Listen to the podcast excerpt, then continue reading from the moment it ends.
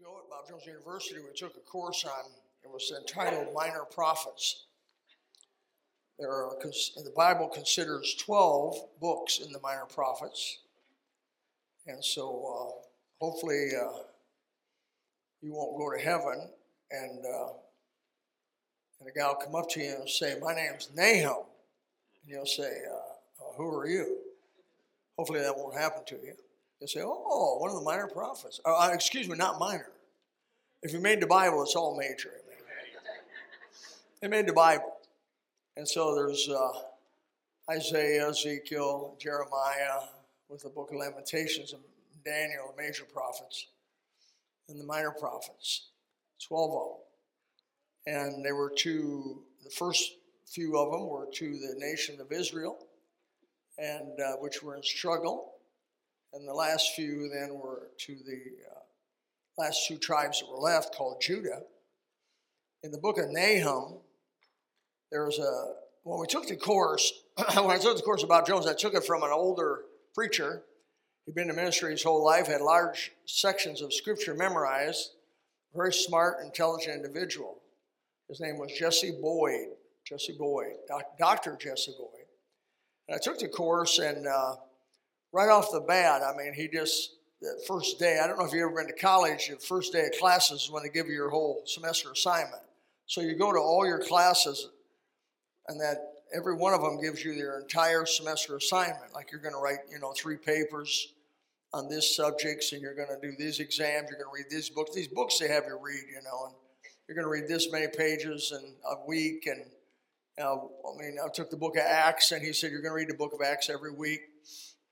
Uh, no real credit for that. You read the books, you read the book of Acts every week, and if you don't read it, you fail the course. So it's a pass fail. If you read it uh, 18 weeks, if you read it 17 weeks, you fail. You must read it 18 weeks. And you can't double up. You must read it each week. And so he had all kinds of rules about that. I don't know why he did that. So people wouldn't cram. And so it was, it was good, it was challenging, and we had the minor prophets. He said, You're going to read the minor prophets once a week. There was all the minor prophets once a week. It takes two and a half hours of normal speed reading, normal speed to read the minor prophets, the 12 minor prophets. How do I know that? Well, I read them 18 times, once a week for 18 weeks. That helps you in a lot of ways. It helps you memorize the order of the minor prophets, first of all. It helps you uh, understand the kind of the chapter content of the minor prophets, the themes of the minor prophets. In reading them, it kind of takes care of all of that. Then he assigned us a whole mass of memory verses to memorize out of the minor prophets. Now, there really was no credit for any of this. It was just like pass or fail. If you do it, you pass. If you don't, you fail. And then in the meantime, you're going to read this book on the minor prophets, and then we're going to test you out of the minor prophets on this book. And you'll receive a midterm test and a final test and some quizzes in between. And that's where you're going to get your grade. And so it would, that was where you got your grade. And then all this other stuff that you did was so that you could pass the course. And so I, I understand it was very sneaky. And uh, they loaded us up. But, you know, I found that the, the, the teachers which were the hardest on me, I learned the most out of. I went away from that semester of Jesse Boyd knowing pretty well inside and out the minor prophets. Like I never would have forced myself to do that. I would have never put myself under that kind of discipline. But that's why you go to school. You, you basically pay others to put you under discipline. Does this make sense to you? You could, you could do it for free, but you won't because you're too lazy. And so you pay somebody to go to school so that they tell you, you have to do this. And if you do this, we'll give you a little letter, ABC. And we'll give these a little letter on a piece of paper. And that's, oh, that's big. And then at the end of this, we're going to give you a little piece of paper that, with a little stamp and some signatures that say you get this degree. Now, really, you could do all this on your own. You wouldn't have to. All that knowledge is accessible and available for anybody to go to.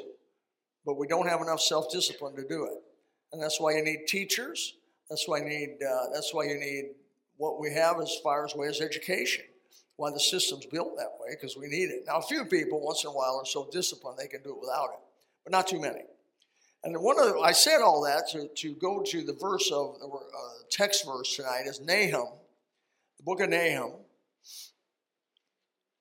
and it's chapter one, verse seven. It was one of our memory verses. I quote this to myself and to God. I figure if you quote the Bible to God, it's got to be good. Amen.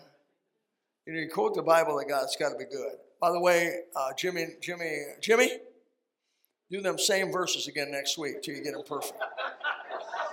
And you don't even have to pay me to have you do that. Uh, I'll do that for. I will do that for free for you. Amen. Do that again. You missed a few words, and you. I want you to be able to say that thing in the in the in the middle of a storm, brother. You'll be able to say them word perfect. Those those are fabulous verses, and do it again next week. We'll love it. So the Lord is good, a stronghold in the day of trouble. He knoweth them that trust in Him. The Lord is good. The devil's going to do everything he can. He's going to throw everything he can to throw at you to make you think God's not good. He's going to make. It's what he did that in the garden. He won in the garden. He won. He made Adam and Eve believe that he wasn't good. he was holding back on them. And if they'd do this fruit, they'd be better. And you know all that was a lie. And he'll do the same to you. He doesn't have any new material. He uses the same old material. Think how old he is. He's very old. Uh, very, very well versed in, in, in human nature. And he knows our natures and he, he can read you like a book and he'll he'll work on you to try to use situations that God's going to bring in your life. God is absolutely going to bring trouble in your life. The title of the title of this, which I've used on a few other sermons just because I like it, what you gonna do when they come for you? And uh, this, I could have titled this uh, "Why Christians Have Trouble," or "What are you going to do in the day of trouble would be another title for this message. Either one, be all be all good. The Lord is good. He's a stronghold in the day of trouble, and there will be. I got good news for you tonight. There will be a day of trouble come your way. Now, you that are older, listening to me, you always say, "Brim, I've been through some trouble." Yes, you have, and there's more to come. I want to give you encouraging news tonight. You've had trouble, and there will be more trouble because it must be so. Nobody in this life can escape trouble. It is an absolute rule of the universe, an unchangeable rule. Uh, there are short, brief seasons we have without trouble, no doubt. These are rest periods for you. But inevitably, uh, you either, uh, trouble is either coming or it's here or you're on your way out of it. And then you get a little rest period, you know. And, and, and I'm thinking, you're right now, you're thinking, aren't you? You're thinking of the various things that have happened in your life, amen? It's unique in each, each, each human, yet it's not unique. Troubles are unique in some ways, but yet really not so unique. Uh, I made a biblical wide study. I'm talking Genesis to Revelation. A biblical wide study on the computer on this word trouble. And I like to do that. That's one of my favorite ways of studying. And it usually prints out a, a whole bunch of scriptures. And then I have to pour through those scriptures one at a time and try to organize them. And, and basically, what are these verses? What are all these verses with the word trouble saying to me? What are they saying to me? So I'm going to share that with you tonight. It won't be long, and I'm going to help you understand more than you maybe came what this whole thing of trouble is. I want to first share with you the Old, Te- Old Testament teachings on trouble. What is the Old Testament? What did I find in the Old Testament on trouble? Uh, Brother Bob Carney and I have a unique relationship. We're friends really for a long time. And, and, Bob, uh, I text Bob encouraging verses. You know, do I text, if I ever, to anybody I've texted a verse to, raise your hand. And you that haven't, I'm sorry. But if you, if you text me, I'll text you back and it'll be about 2 a.m. So if you got your phone on, it'll to go ding, ding, ding, ding. Oh, must be an emergency. You'll go there and it'll be a Bible verse. That's better than listening, better than having some bad thing happen. And so I turn my ringer off at night now. But anyways, uh, I texted him the other day. He was he was kind of down the other day. Bob Bob's been going through some hard trouble. If you're watching this, Bob, shut up. Uh, quit complaining. I, I, told him not to talk about me. Well, I'm sorry, but you're not my boss. So Bobby uh, Bobby uh, Carney, as a friend, love the guy. I want to encourage him, right? So I, I texted him Job chapter 5, verse 7. I said, It says, Yet man is born unto trouble as sparks fly upward. I thought that would help him. He said, With an encourager like you, man, Job didn't have any friends, did he? I said, No. I, I go to Job uh, 14 1, and later on I texted him this verse. I said, uh, It says in Job 14 1, and you should memorize this. Man that is born of a woman is a few days and full of trouble. That's really encouraging, amen. Positive outlook, you know. Does that contradict the old health and wealth group? That's Bible. Uh, it's true. These troubles that come our way can be extremely deep. Psalm 77 4 says, Thou holdest mine eyes waking. I am so troubled that I cannot speak. There's no exceptions for trouble. Even the saints get in trouble. Psalm 119, 143 Trouble and anguish have taken hold on me, yet thy commandments are my delights. Sometimes God seems to hide from us in these troubles. Seems like you can't reach him. Psalm 10, verse 1 says, Why sendest thou afar off, O Lord? Why hidest thyself in time of trouble? That was uh, his, his feeling, at least at that time. Psalm 102, verse 2 said, Hide not thy face from me in the day when I am in trouble. Incline thine ear unto me in the day when I call. Answer me speedily. So there's times when it seems like God's far away. Lord, why don't you answer me when I'm in trouble? Because he wants you to trust him. He's not going to bail. He's not going to bring the trouble to you and then bail you right away. Sometimes there's time that goes by. Has to pass. There's nothing like time to age somebody and to mature someone. Trouble tends to turn people back to God. You say, I hate trouble. Yeah, but trouble probably does more good for you spiritually than anything comes your way. I know if we had our way, it'd all be health and wealth and prosperity and nothing bad would come. I mean, I wouldn't, I'm not out there praying for bad stuff to come. I don't know, are you guys? I'm not saying, Lord, I need some bad stuff. Now, I, when I was young, I prayed some prayers like that. I said, Lord, I don't feel I'm growing. I need you to do whatever you got to do to help me grow. Wow. Wow, that unleashed a hurricane of trouble my way. And I mean, it's you know, and it's by the way, it's been pretty steady since then. Uh, Psalm 50, verse 15, we're encouraged to call. Call upon me in the day of trouble. Call upon me. That's what trouble does. It causes my eyes to go upward. When I'm in prosperity and I'm in happy things and everything's going my way, I tend to get independent. I tend not to pray as much. I tend not to think about God much. I maybe tend not to memorize. There's some people I'm working with right now on memorizing scripture. You know, we have those deck of cards about that thick. There are 11 doctrines well organized in memory verses. That's what these boys are doing. They're doing those, those what we call deck of cards. And if you want one of those, you can buy one, or if you, can't, if you don't have the money, we'll give it to you. But you, you get those cards, and, and um, I have some people right now I'm working with that are struggling spiritually. Where do I go? Memorize scripture. Put it to your mind. You know, I don't know about you, but it takes me, I got to go over something, over something, and over something. Not as much as Jim, but I got to go over something, over something, over something to.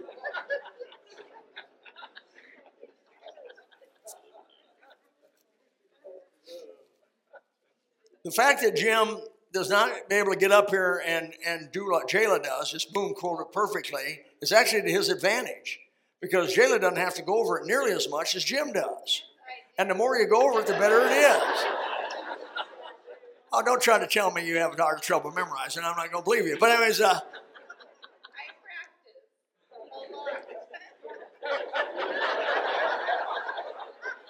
I hear an angel speak. God will be found. He'll be found if you're very serious about it. Second Chronicles 15, 4 says, But when they were in trouble and did turn unto the Lord God of Israel and sought him, he was found of them. Uh, Nehemiah 9.27, boy, Nehemiah 9 chapter. You ought to go and read. Once in a while, everybody ought to read the 9th chapter of Nehemiah. Wow, what a chapter. Therefore, thou deliverest them into the hand of their enemies who vex them. In the time of their trouble, when they cried unto thee, thou heardest them from heaven according to the manifold mercies thou gavest them saviors who saved them out of the hand of their enemies. Talking about the children of Israel. The ninth chapter rehearses that history of Israel better about as concisely as any place else in, in the Old Testament. Psalm 50, verse 15, and call upon me in the day of trouble. I already read that. Uh, Psalm 86, 7, in the day of my trouble I will call upon thee. Psalm 107, 6, they cried unto the Lord in their trouble.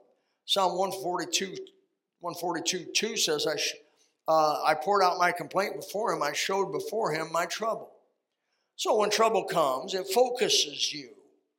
It focuses you. Nothing better spiritually than for you to hear the doctor tell you you got cancer. It's good for you.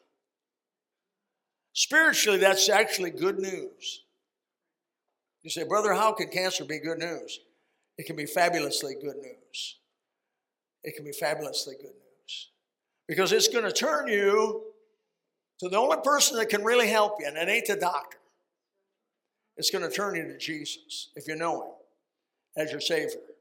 And you're going to get real risk, a whole nother level of growth when you begin to talk with God. I got cancer 28 years old. Troy was 12, I think.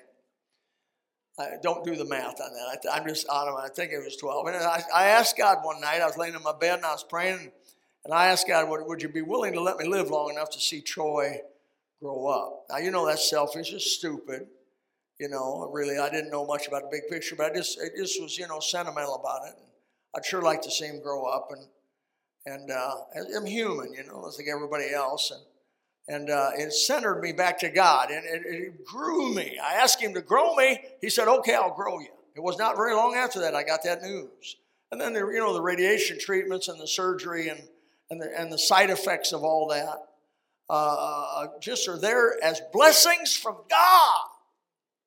Here I am, 69 years old, 69 by the way.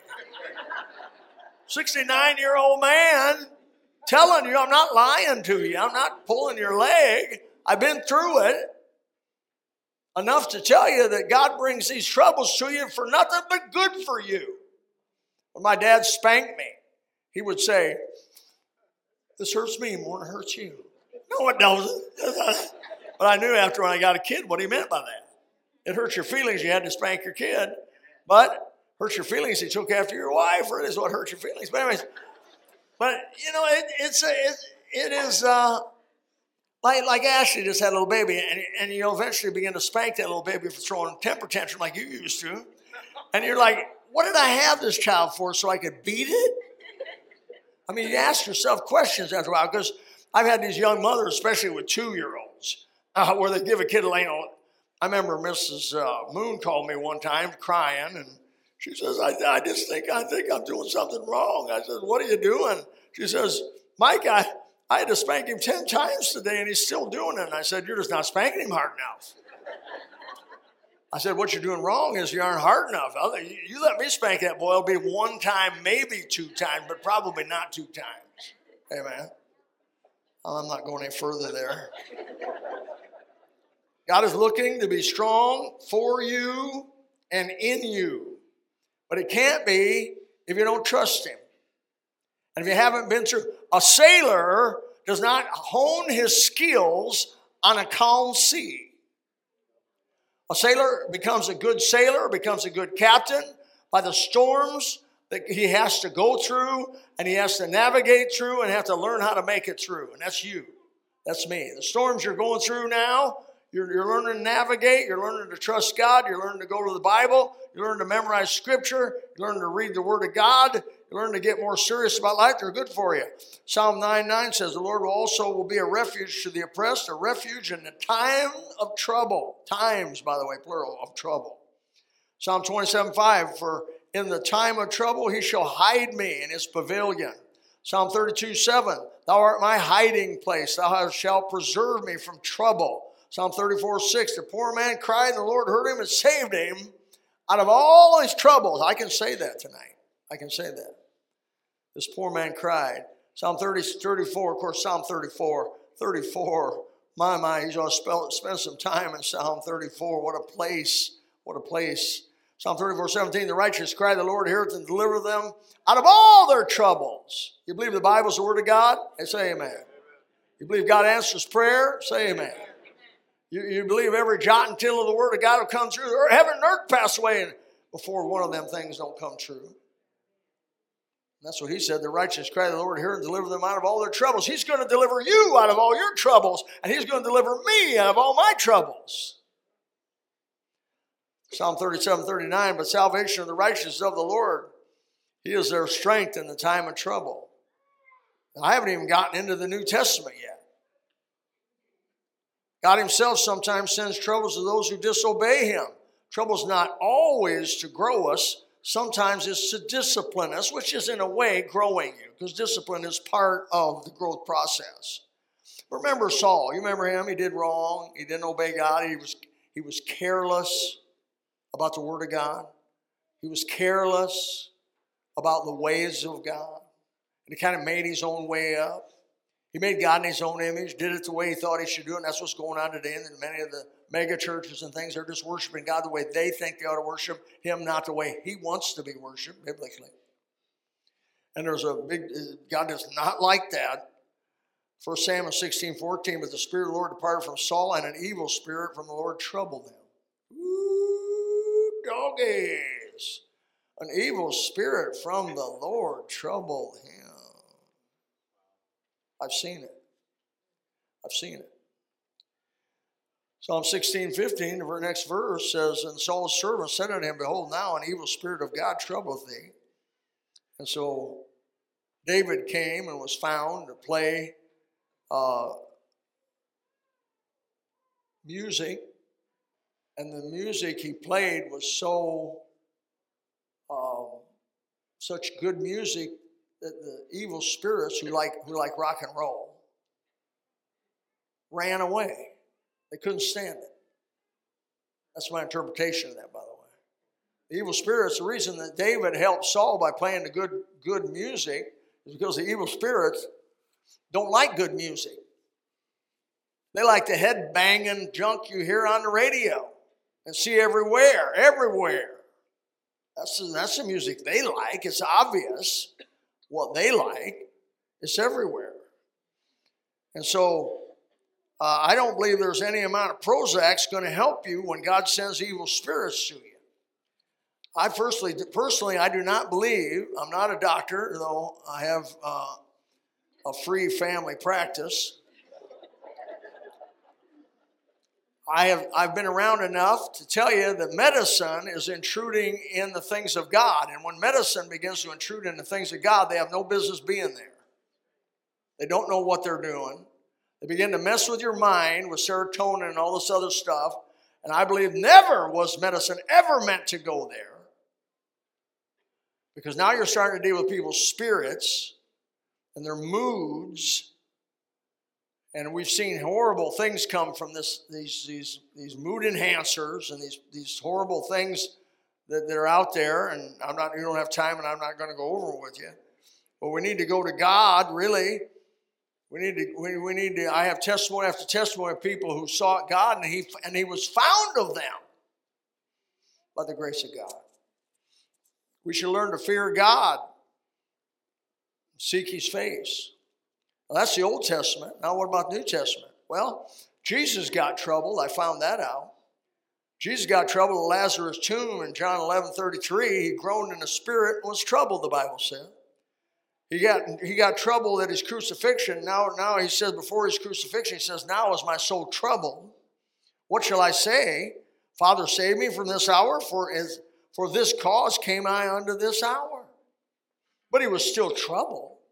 In Gethsemane, Obviously, Jesus was troubled. John 13, 21, before Judas betrayed him, it troubled Jesus about Judas. When Jesus had thus said, he was troubled in the spirit and testified and said, Verily, verily, I say unto you that one of you shall betray me. He loved Judas, he created Judas. And he was sad for Judas and warning, Woe unto the one well, whom the Son of Man has betrayed. Be better he'd never been born. Whatever that means, you put your mind on that. He was troubled in the Garden of Gethsemane. He said, My soul is exceedingly sorrowful unto death. Tarry ye here and watch. Paul got trouble. 2 Corinthians 4 8, we are trouble on every side. 2 Corinthians 7 5, for when we were coming to Macedonia, our flesh had no rest, but we were trouble on every side. Without were fightings, and within were fears. Now, the great apostle Paul, under pressure, had fear come on him. When he went to Corinth, he was concerned at Corinth they were going to they were going to persecute him. And he, by the time he hit Corinth, he had already been persecuted plenty. And he didn't want to get persecuted anymore. And when he hit Corinth, he was leaving. Corinth was a, a, a wicked city, and he didn't. He knew they were going to reject. You know, so he was going to go. Jesus appears to him and says, "Stay here. I've got many people in this city, and they're, they're not going to harm you." With that promise, Paul stayed in the city of Corinth, and this church was established in the city of Corinth. But let me tell you, people make Paul out to be non human, like some Superman. He wasn't no Superman. He had fears come on him, but where did he go when he had all that? He went to God.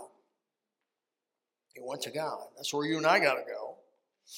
God's people also get troubled. In 2 Thessalonians 1 7, to you who are troubled, rest with us. So being troubled is not so unusual, is it? Being troubled uh, goes back from the Old Testament all the way to Job. It goes all the way through the Old Testament. All the characters of them, they were troubled. God's people were troubled. But I think by the grace of God, we should rise up under trouble and stand up under it and fight it, if, if you may say it that way. John 14, 1, Jesus said, one of these are one of the more in, in, fact this verse this passage in 14 1 through 6 or so is probably one of the more quoted passages of, of funerals. Let not your heart be troubled. Well what's god telling you? Let not your heart be troubled. You believe in god. Believe also in me. The future is coming. In my father's house are many mansions. It's going to get better. If were not so i would have told you I go to prepare a place for you. If I go and prepare a place for you, I'll come and receive you unto myself, that where I am, there you may be also. That's how you take the trouble away. You start thinking of the future. You start thinking, yeah, this old world's filled with disappointments and trouble every day. Many times I get discouraged and I almost lose my way. Then I remember I'm just a pilgrim in this troubled world below. There's one thought that keeps me singing as I go. We're not home yet, children, so keep your eyes on the Savior. Just a few more days to labor, and we'll sit down beside that river. How I long to be with Jesus, and my loved ones gone before me. There's a better day a coming. We're not home yet. That's a song was written a long time ago by people of God that went through suffering. That's an old Southern song that I learned in Greenville, South Carolina. It's a command.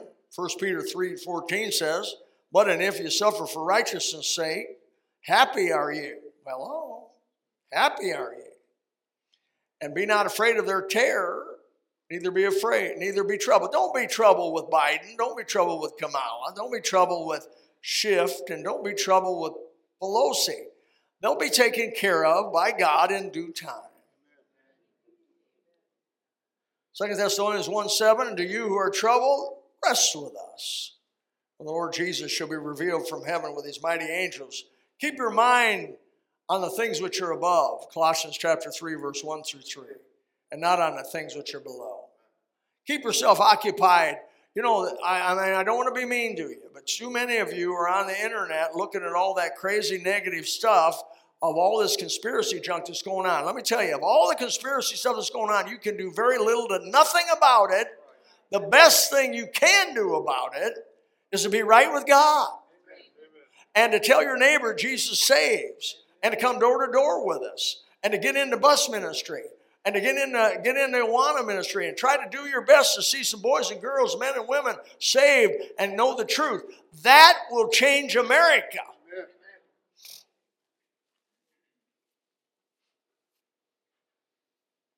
I know a lot about this world from the Bible. Number one, I know that the devil, Satan, is the God of it. Amen. It's his place. It's not God's place, it's his place. And look at it. Look at the mess in it. Look at the, look at the suffering. Look at the trouble. Look at the wars and rumors of wars and shortages and all the, all the atrocities that go on in a big city in one night. That's the devil's world. That's the devil's world. But God is going to deliver us from all that, brother. You that are troubled, rest with us. When the Lord Jesus will come with his mighty angels in flaming fire, Bible says, by the way, taking vengeance on them who know not God. Vengeance time is coming. Troubles and tribulations will most certainly come. That's what I learned by doing this study. Uh, what will you do when they knock on your door, or what you going to do when they come for you? What you going to do? Will you fall apart? Will you panic? Will you go for the pills? Will you run to the doctor? Will you run to Jesus? Go to the Bible, which is your refuge, your helper, your deliverer, your hiding place, your strength, your rock, your bulwark, your fortress, the God in whom you trust. Stop in your midst, midst of the troubles and realize God is watching. God is waiting for you to cry unto Him. Pass the test. Seek His face. And when it comes, the deliverance comes, give Him the glory. Praise God from whom all blessings flow. Amen when I got cancer at 28, and you never know where it's going to go, what it's going to do, and all this other stuff. But I've learned a long time ago God's got my life in His hands. I don't have it. Um, I've outlived about four or five doctors so far. They were trying to help me, and they ended up dying. Uh, you know. And so I just learned a long time ago life is really in God's hands. Amen.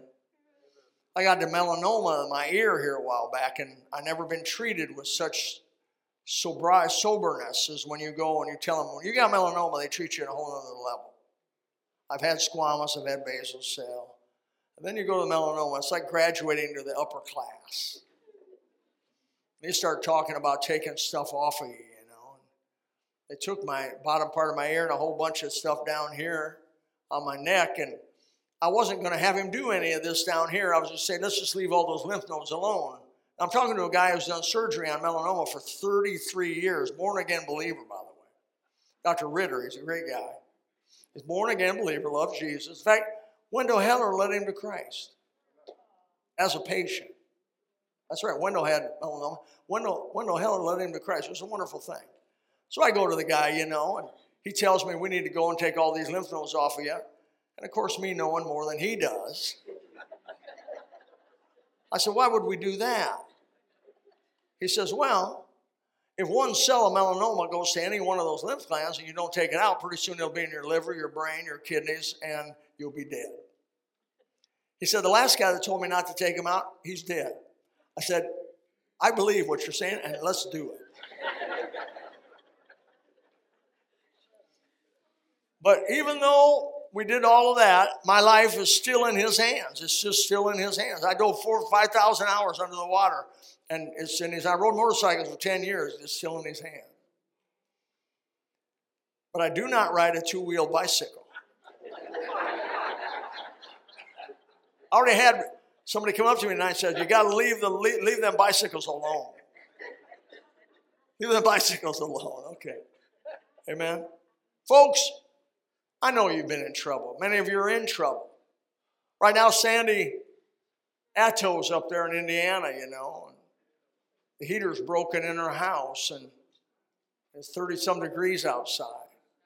And they can't get a part for it. And her husband got sick. Both of them got COVID, and husband got sick. He's now, he's on real, he's right on the edge. Oxygen down into the 70s when you don't have the oxygen, I mean. Keeps pulling the mask off, pulling the mask off and they won't let her in there. Now, you know, you folks know Sandy very well. If she was in there, that boy would not pull that mask off. I can tell you that right now. Uh, she would solve that. For, she said, I could solve that. I said, Yes, I believe you. She's probably watching. God bless you, Sandy. If you, you need to go to the hospital and tell him I can help this old boy, because he'll listen to me. He knows better. He'll listen to me and not take that mask off. And let's pray. We'll pray that God spares the old boy, but they're in the midst of trouble. Where are they going? You got to go to God. You know what's beautiful about a Christian? You get to go to God. And He answers. Lord is good. A stronghold in the day of trouble. And He knoweth them who trust in Him. Father, help us tonight in Jesus' name. If you would like to know more about the Lord Jesus Christ, you may contact us at the church website, gospelbaptistchurch.com, or you can go to Facebook and type in Gospel Baptist Church, Bonita Springs, Florida. Also, you could call the church office at 239 947 1285. Thank you, and God bless.